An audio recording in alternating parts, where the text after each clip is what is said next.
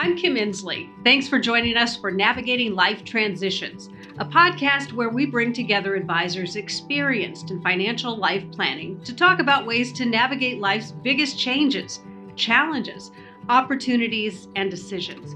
From growing a family to losing a loved one, promotions to retirement, marriage to divorce, we discuss these pivotal moments that could benefit from the guidance that a financial advisory team can provide. Today, we'll be talking about navigating abundance in your longevity plan. Now that your resources have grown and you are charitably inclined, what comes next? How do you embrace and maximize this opportunity, whether that means giving to causes that are important to you or volunteering your time? Joining me are two advisors from JNBA Financial Advisors, serving clients in Minnesota, Florida, and throughout the U.S. Elise Huston and Nick Scheibel, who work with people who find themselves at a pretty exciting time in life. Mm-hmm. So, Elise, as a financial planner, this is a great conversation to have with people giving away money because mm-hmm. a lot of people are surprised they're excited to learn that they've reached this level of comfort that, so that they can share the wealth that's a nice conversation. Yeah, it is really rewarding for the individuals and families. It's a fun conversation for us to have because this is really truly tied into their values. This mm-hmm. is something that brings a lot of meaning to them. If we're talking about charitable giving, it's because that's important to them. Mm-hmm. So there's a lot of purpose in that, a lot of wonderful meaning that we get to be part of. Um, however, there can also be a lot of misconceptions about giving. You you mentioned this a little bit too, Kim, but just you know, you don't need as much as maybe you think to be able to mm-hmm, mm-hmm. give. You know, there's many resources that you could give, one of them being your time and your energy. It's also an extremely valuable resource. Um, but you know, for a retiree, maybe for them, it's an opportunity to dive into a renewed purpose or that encore career as they maybe start to serve on boards or get involved charitably and create another community for themselves. Maybe someone younger is just wanting to give back to the community they live and work in, allowing them to not only expand their own networking, um, helping them to feel maybe more connected to causes that they know are important to them as well. So, again, it's just a chance to align your resources, be them financial or time, with the things that really inspire you most and are most important to you. Yeah, and the creativity is a big part of this. So, Nick, there are a number of different ways, very creative ways to make this impactful. Yeah, you mentioned a couple things. You mentioned life transitions and you mentioned abundance. And that's often where we get involved with talking about charitable giving. You know, for a lot of people during their lifetime, most of the giving is just giving from income, writing a check, maybe a credit card, um, making a gift along the way. But um, when you reach that point where you are kind of navigating abundance, a lot of people realize, and we can help people realize that there's an opportunity to start giving from assets as well, um, not just from income. And that's really a point um, when people start to think more about the organizations they want to support, the type of impact they want to have, and really also the charitable legacy they want to leave behind. Yeah, and I think that the the scope of complexity um, really varies depending a lot on the amount of gifting someone is looking to do, as well as if they want any sort of limitations or, um, you know, just structure around the gift that they're doing. Do they want this to be something that they're doing on an annual basis? Is this something that they really are hoping will last long after they're here? I mean, that will also kind of change the way the gifting is structured. So, a foundation that goes on for years and years. Mm-hmm. So, from the financial perspective, there are a lot of things to consider. So, Nick, what are some ways that you've helped clients with charitable giving outside of just you know writing the check mm-hmm. this really goes back to what we were talking about about giving from assets and helping find very tax efficient ways uh, to give from the assets you've accumulated during your working years when you hit that that point where you're ready to start giving more. So the first one we often talk about is a qualified charitable distribution. So you have to be 70 and a half years old to be able to make a distribution like this, but it's a distribution from an IRA directly to a charitable organization. So again, we're talking about assets now, the mm-hmm. IRA. Um, distributions directly to charitable organizations are not taxed, um, and they count towards any required minimum distribution as well. And you can make distributions up to $100,000 a year per person. So we talk about pretty significant impact that you can have. So qualified charitable distributions is often the first place we look mm-hmm. when we're giving from assets. Um, second one is what's called a donor advised fund. So a donor advised fund is a fund held by a sponsoring charitable organization in the name of a donor family. You can contribute to the fund when it makes sense for you from a tax point of view. Everything you contribute to the fund is tax deductible. But you can make grants from that fund to charitable organizations you want to support really at, at times it makes the most sense for the organization. So we're separating the deduction from the ultimate charitable gift. Donor advised funds can be invested so they can grow over time. They can have successive advisors. Um, you can have future generations um, advise on those funds as well. So it can be a really great way to build charitable wealth. And we almost always combine that gift with what we call a gift of appreciated stock. So instead of writing a check to the donor advised fund or a check to charity, we transfer stock from a client's portfolio into the fund. And the advantage there is that the charity that's, that owns the fund doesn't pay taxes on, on the sale hmm. of the stock. So they can sell the stock, not pay capital gains tax. We get a tax deduction and we get that capital gain out of the client's portfolio. So again, structuring an asset based gift for the maximum tax efficiency. So, Nick, the donor advised fund, so if I understand it, it is it a fund that the charity owns or you the family whoever owns the fund and you get to decide? Mm-hmm. it's its own entity? So legally the charity owns the fund and that's the important part because you got a tax deduction when you made the gift. Um, sometimes the charity is a local community foundation or a faith-based foundation but there are also national foundations uh, we often work with the schwab charitable fund uh, which is a charity that sponsors donor advised funds um, where we can work with clients transfer assets from their their brokerage accounts to a donor advised fund, but ultimately the fund owns the assets, not the donor.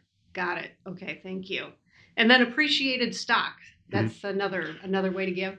Yeah, like I said, um, you can give appreciated stock directly to charity, um, but often combining it with the donor advised fund is the most efficient way to do it. Um, it's very simple to transfer appreciated stock into a donor advised fund, and then the donor advised fund sells the stock and can transfer the you know assets to charities on when you make grant recommendations in the future. So instead of having to gift a few shares here and there to a bunch of different organizations, we can make one larger gift to the donor advised fund and then distribute smaller grants out to charity. It also lets us take advantage of what we call bunching. Um, it's an opportunity to you know a lot of people don't itemize their deductions on their taxes anymore uh, so people might be giving charitably throughout their life but at this point aren't getting much of a tax benefit for it um, with what we call a bunching strategy, we can contribute a larger amount to a donor advised fund in one year, um, take advantage of the ability to itemize that deduction, and then make grants to charities over three, five, ten years into the future. Um, so it's again a way to maximize the tax efficiency. Of so many tricks. This is why you need a financial advisor. so you have a you have a story about a family that was honoring a grandparent mm-hmm. situation, inheritance. Yeah, it's a great way to kind of combine the the tax part, which again you said there's a lot of ways to do it, and it's that's what we think about all day. But the really important part is giving to charity. I mean, that's what really matters here. The tax benefit is nice. So I work with a client family um, that a few years ago. So there's two brothers actually, and their their parents had both passed away. And when their mother passed away, she was the second to die. Um, they decided that they inherited a, a modest amount of money. Um, but that they wanted to create a family donor advised fund in memory of their parents. Their parents have been very active in the community, engaged with a number of local charities, and had really inspired that same focus on giving in their children. So they established a donor advised fund. They each put a portion of their inheritance into it, but they also invited their children and grandchildren to participate. Um, so the family each year, anyone who feels that they have the ability to make a contribution into the fund can, and uh, they all know you know how to make the gifts.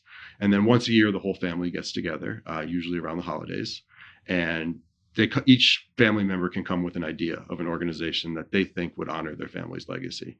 Uh, they talk it through. Um, they usually give away twenty, twenty-five thousand dollars a year wow. um, from this fund that's now invested and will grow. So it's a really great way to pass on the value of charitable giving, um, to get family engaged. Um, the donor advised fund is just the vehicle, right? Um, mm-hmm what really matters is that conversation around that table and, and getting together as a family to have that impact and honor that legacy. And then the kids can see part of that mm-hmm. conversation as well and learn. Yeah. Exactly. And I think that that's when, um, you know, sometimes in addition to the donor advised fund, when thinking about even maybe some larger gifts that people are wanting to make, maybe they want to include other family members, things like that um, there are some other more complex options that you could explore, you know, maybe an endowment, family foundation, um, multi year commitments. Those are common, I guess, um, inquiries or questions that we get from families who are maybe wanting to structure more complex gifting.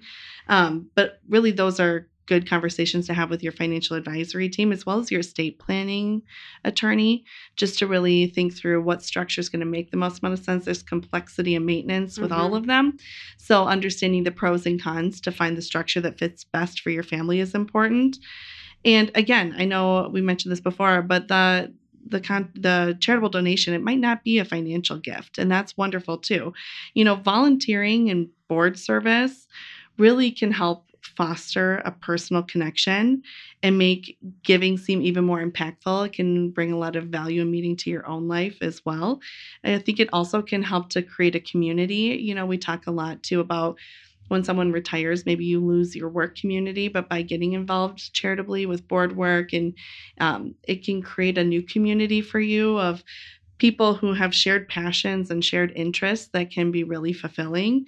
Um, and I think, Nick, you know, you've shared this quite a bit with our team here too, but you've experienced the benefits of that personally as well. Yeah, no, I've um, I've spent some time on charitable boards throughout my career, and um, I actually started my career working in philanthropic services, working with nonprofits and charities. And as I transitioned to a more financial services side, um, volunteering on nonprofit boards is a way for me to stay connected to the community, um, to give back. And like you said, it's not just financial; it's about giving my time.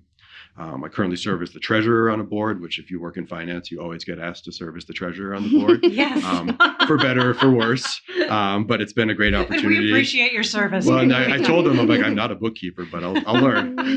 Um, but it was also a really fun opportunity. Um, from a couple of years ago for my birthday, um, instead of having a birthday party because I'm not really a birthday party person, I decided to have a fundraiser um, for the nonprofit where I serve on the board. So I invited my friends and my family.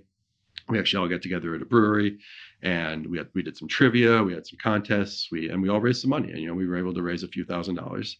Uh, but it was also an opportunity for me to share with my friends and my family what I really value um, help them understand what I'm doing and get them more engaged to the causes that are important to me. So, um, you know, volunteering, you you don't even know how big your network is, um, but it's a really great way and opportunity to get more connected to the community and more connected to the people around you. I love that idea. And this country runs on volunteers. You know, where would we be without them?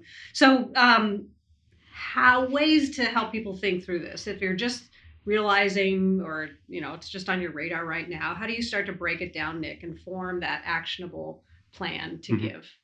Yeah, you know, if, if you're giving from assets, that's great. And a lot of, you know, we, we're fortunate to work with a lot of people who've reached that level of abundance. But even if you're just giving from income and you're trying to give back with what you can, uh, one of the things we really recommend is making a budget for your giving.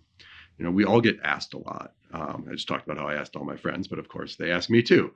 And maybe they're doing a bike ride for charity, or maybe they're doing a, you know, Mhm. some other type of fundraising event.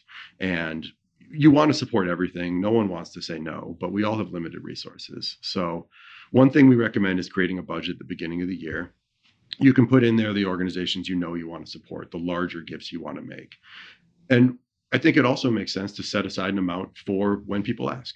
So you can say, I have, you know, this amount, this percentage of the amount I'm going to give this year is going to be to things that people want me to support because Mhm. it's really important to them, whether it's my friends or my family or my coworkers one that gives you the ability to say yes, but it also gives you the ability to say no. You, know, you might reach a point at the end of the year where you've exhausted that budget, and it's actually uh, pretty easy to say to someone, you know, I, I think what you're doing is really amazing. I'd love to support it, but it's just not in my budget for this year. You know, ask me next year. I, I hopefully I can I can help. Mhm. Um, so establishing that budget at the beginning of the year just gives people a framework, and we find more of the money will go to the things that are really important to them, and that's the value of giving. Is is you know you're giving back to a cause that matters. So that's the other question that comes up: is what should I give to? Um, that's, that's a hard part, right? it's the There's so hardest many question things. to ask, and there is no answer. Um, so, what we encourage people to think about is what would be more meaningful to you. For an example, would it be more meaningful to you to support an organization that's working internationally and helping people all around the world and know that your gift is spread around the whole world? Or would it mean more to you to support an organization that's focused directly on the community where you live? Um, there's no right or wrong answer to that question, but if you talk through that, you can start to get a sense of what really is more meaningful to you. Some people would like to support a large organization that has a really broad reach, and for some people, a smaller organization that's just working with a handful of people but really changing lives um, on the ground is more meaningful. So again, there's no right or wrong answer, but those are the types of conversations we like to facilitate. So combined with a budget and a concept of what's meaningful to you, that's how you can start to make gifts that really kind of create that joy, that joy of giving that we talk about. I love having the action plan too and the, the budget. And if, and if you don't know what that is, you can go back over the previous years and see mm-hmm. kind of what you spent. Then it's planful. It's not a surprise. Mm-hmm. Yeah. And and to Nick's point, I think sometimes the which organizations to support that it it should be personal and it is personal. Again, it has to be about your values, what's going to bring you a lot of satisfaction that you've, you know, put time or money and energy towards a certain cause. Um, but there's a lot of different techniques for giving too, of which Nick covered a you know a handful of them today, and I think that rep, you know really understanding them all and remembering them all can be a lot. So I know um, on our website, we also have a charitable gift planning checklist um, at jnba.com that's hopefully just a helpful tool as well, along with talking to your financial advisor about this and what's important to you to then determine how best to put some of this abundance that you mentioned into action in a way that's really meaningful and personal to you. Mm-hmm. It's a great way to, I mean, leave a legacy, help your community, do something that you feel good about. And it always ends up that you feel the benefit of that gift, I mm-hmm. think, more than anybody else mm-hmm. because you feel good about yourself. Yeah. yeah. yeah. Well, thank you both, Elise and Nick, for the conversation. And we want to thank our listeners too and we hope that you'll listen to our other Navigating Life Transitions podcast. There's a full list of available episodes online right now. JNBA Navigating Life Transitions.com. It's all one word. JNBA Navigating Life And you can always help yourself to the free resources. Elisa just mentioned one of them on JNBA's website, jnba.com. If you have questions about charitable giving or you want to learn more about how JNBA can help you with your financial life goals, just give them a call at 952 844 0995. You can also use the contact form on jnba.com to schedule a complimentary, no obligation call with their experienced multi generational team. Thank you again for listening. I'm Kim Insley, and I look forward to navigating more life transitions with you on our next podcast.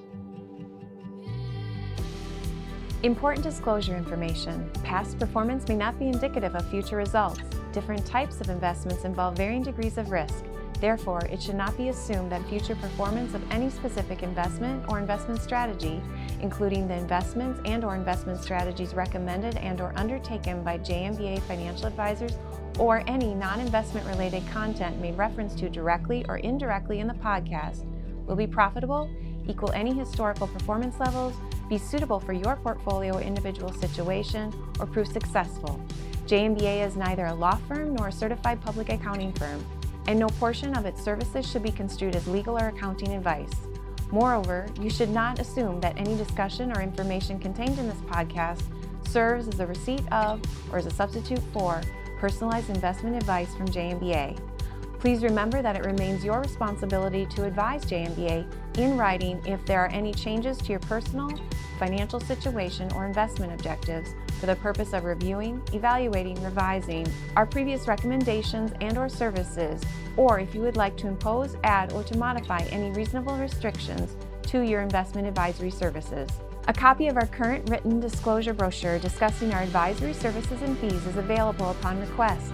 The scope of the services to be provided depends upon the needs of the client and the terms of the engagement.